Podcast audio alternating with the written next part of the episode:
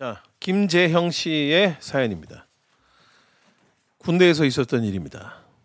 저는 부산 출신으로 강원도에 있는 부대에서 장교로 복무를 했습니다.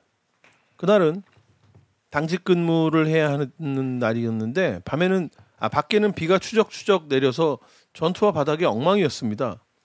당직을 하면 제 총을 총기함에서 꺼내야 되는데 총기함은 무릎 높이의 내무실 바닥을 딛고 올라서야만 손이 닿는 위치였죠.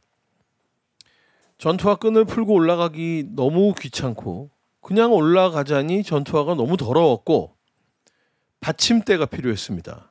그래서 지휘 통지실에 있던 당직 부관에게 소리쳤습니다. 아, 부관아, 받침대 좀. 예? 잘 못 들었습니다. 받침대. 네, 알겠습니다. 부관은 뒤늦게 알아차리고 어디론가 사라졌습니다. 여기서 받침대는 만능 도구로 주로 전투화를 벗지 않고 내무실 바닥을 딛기 위한 용도로 만들어졌으며 내무실별로 하나씩은 다 있었습니다. 그래서 가져오는데 시간이 많이 걸리지 않는데 아무리 기다려도 안 오는 거예요. 아이, 진짜 이놈 이거 왜 안 오지? 왜 이래 늦노? 받침대 만들어 오나? 슬슬 인내심의 한계가 느껴질 때쯤 부관이 땀을 뻘뻘 흘리면서 헥헥대며 들어왔습니다.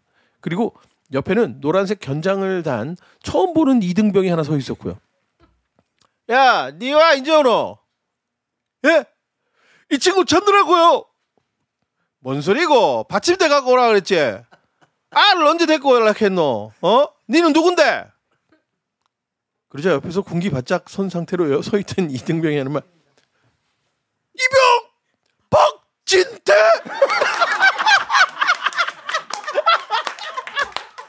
받침대 갖고 오나? 받침대! 이병 박진태! 박진태!